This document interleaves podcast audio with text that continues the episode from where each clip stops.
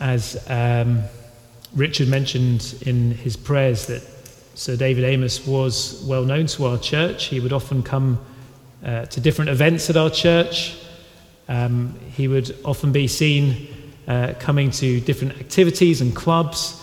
It's been really fascinating just being out and about on the streets outside the church the last day or two, how many people have stopped by or come into the church to light a candle. And virtually every person I've spoken to has a story about Sir David. Everyone knew him and engaged with him and found him to be, whether they agreed with him or not politically, found him to be someone that you could genuinely tell uh, loved and served his community and had time for people. And in many ways, it feels like he was one of probably the greatest pillars of our community, sort of keeping our, our local community up. And then something like this happens an awful day, an awful day, where just one moment of real anger or hate or darkness, one hour of that, kind of just knocks a pillar down.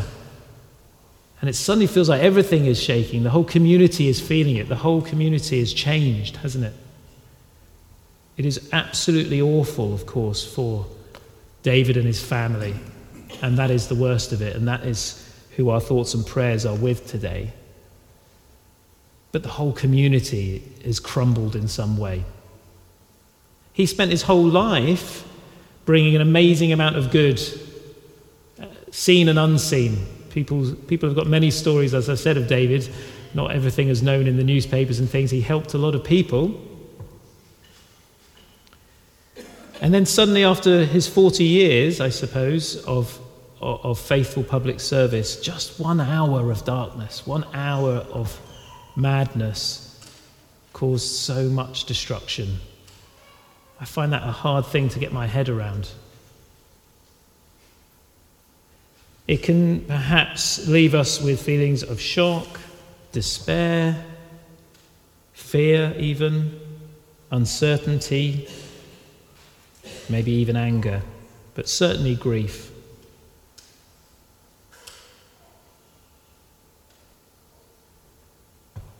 This hour of darkness that has happened upon our town can make us feel like, oh my goodness. Is, is, is darkness uh, winning? Has it had the final say in matters?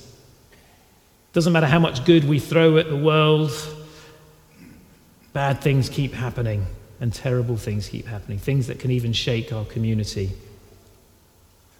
Well, this passage begins that we read, chapter 4, verse 6.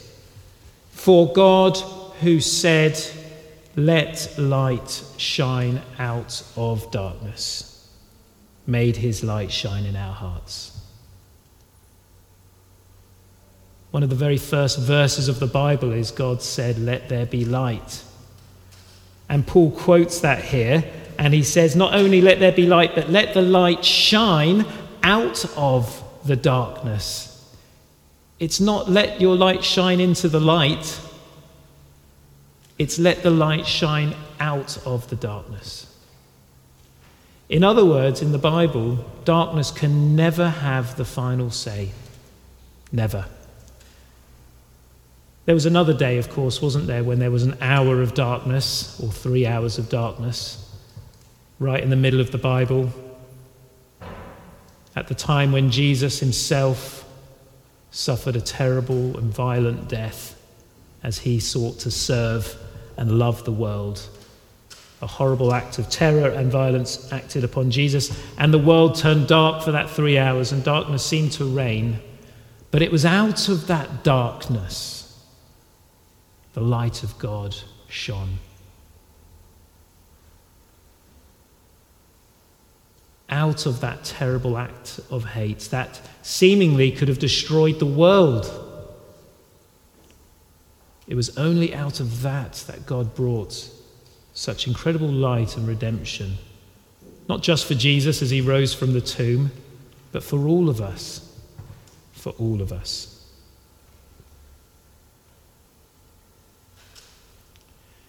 It is right in that time, perhaps of darkness, that we do feel the emotions we're having. I'm sure the disciples, as they witnessed the hour of darkness with Jesus, went into terrible despair. The world was coming to an end. The world would never be the same again. Our whole lives are shook and rocked, and they were perplexed and uncertain, and all those feelings. Of course, we're going to feel like that right now, aren't we? And lots of people out there feeling that too. But we are Christian people. We are people who have the light of Jesus within us. And here's what I will say about uh, that relationship between the light and the darkness the darkness will have its moments. It had its moments with Jesus, the darkness. The darkness will have its moments in our own individual lives, and the darkness will have its moments in our country and in our world and in our communities. But the light always returns, the light always wins. Let's just see that from verse 7, where Paul says, But we have this treasure in jars of clay to show that this all surpassing power is from God and not from us. We are hard pressed on every side. There's the darkness, right? But not crushed perplexed, but not in despair, persecuted, but not abandoned, struck down, but not destroyed. Do you see that?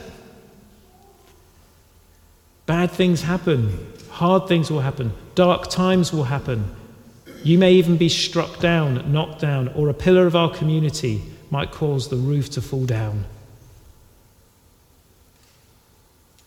But the light will return. It can't be snuffed out. I remember those candles when you were a child that you put on birthday cakes. And uh, they, you get the normal ones that just blow out normally, but then you get those, those funny ones that you might have put on your cake that reignite as soon as you've blown it out. They were fun, weren't they? It's a bit like that. The light can be rocked by the darkness from time to time. But the light will always return. The darkness cannot win over the light. And Paul's life testified to that. He was crushed, he was struck down, he was persecuted, but never completely destroyed. It even says here that he was perplexed, but not in despair. We're perplexed right now, aren't we? We, are, we don't know what to make of everything that's going on around us. We don't. We're confused. We don't see the end from the beginning. We don't understand why these things happen sometimes, or to w- which people, and etc. But we're not in despair. We're not in despair. Because that might be the temptation for us is, and I know I feel this, which is so many things, one after the next can happen in life, doesn't it? And then you just think, I just, I just let's just give up. let's just give up and just comfort ourselves and, and withdraw, withdraw the light. That's the temptation. And our hearts can become easily hardened and cynical and skeptical and all of that. But that's not the Christian gospel. That's not the Christian gospel. The important thing is that we do re emerge. We do come back with love. We do come back with forgiveness. We do come back with the strength of the resurrected Jesus. How do we do that? How are we going to do that? Here's what I want us to think about. We must not forget the whole story. We must not forget the whole story. What do I mean by that? Well, look at verse 10. Paul reminds us that we always carry around it in our body the death of Jesus, so that the life of Jesus may also be revealed in our body.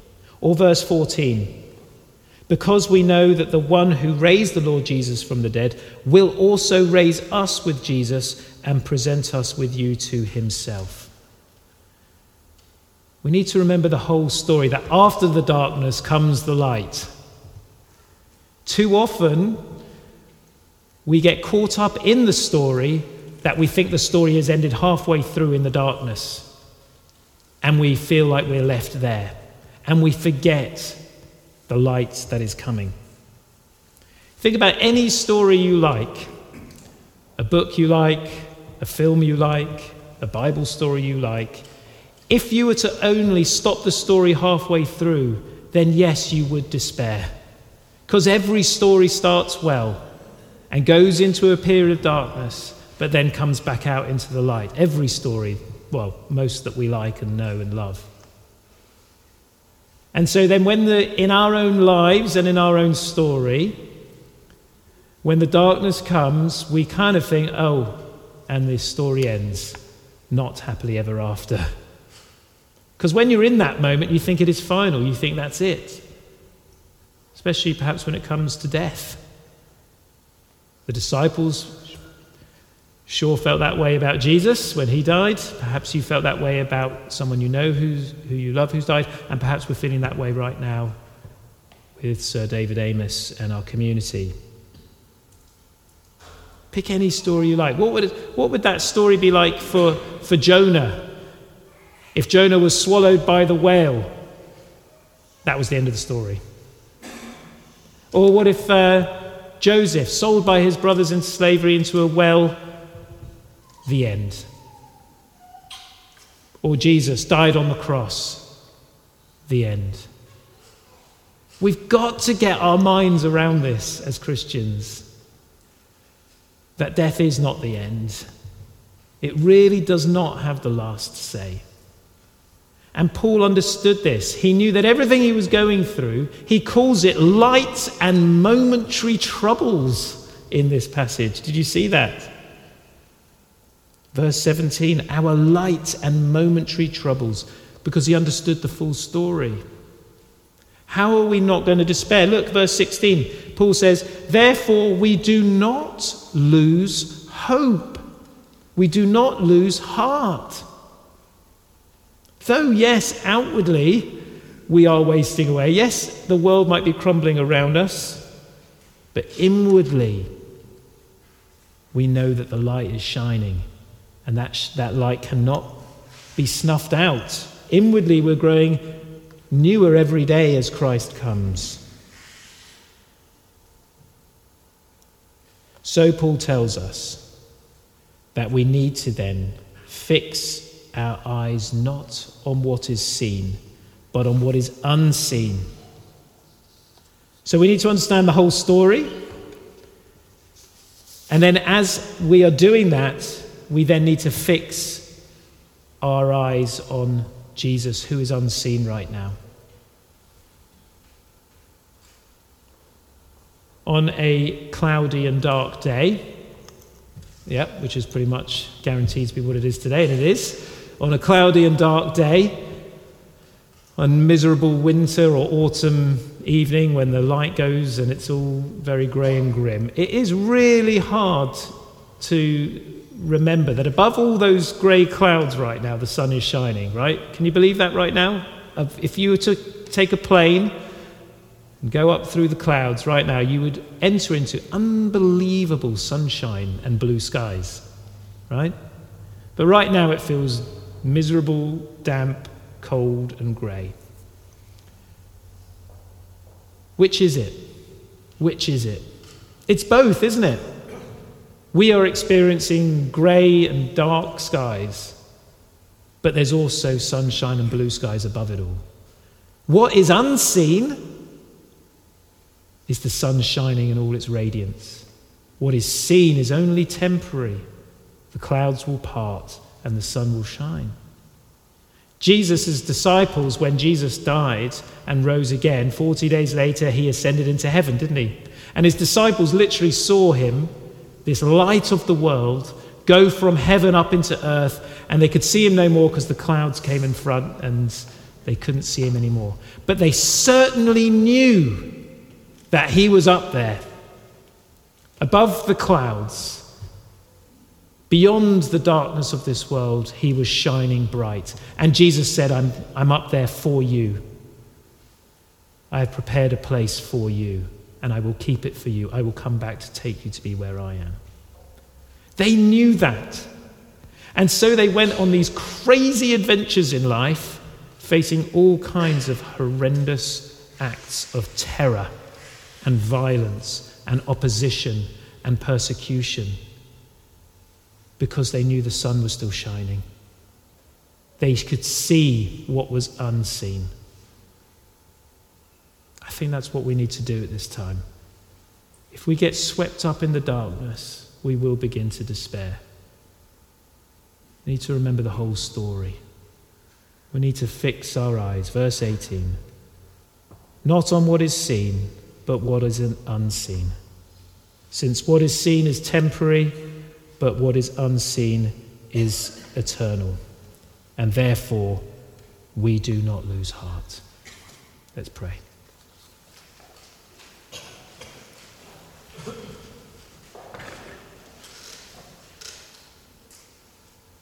Heavenly Father,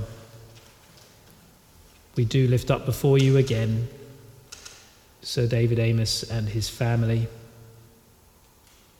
We pray that somehow, Lord, your truth and your comfort might come to them, that you might, in their grief and in their distress, somehow deliver them into the light.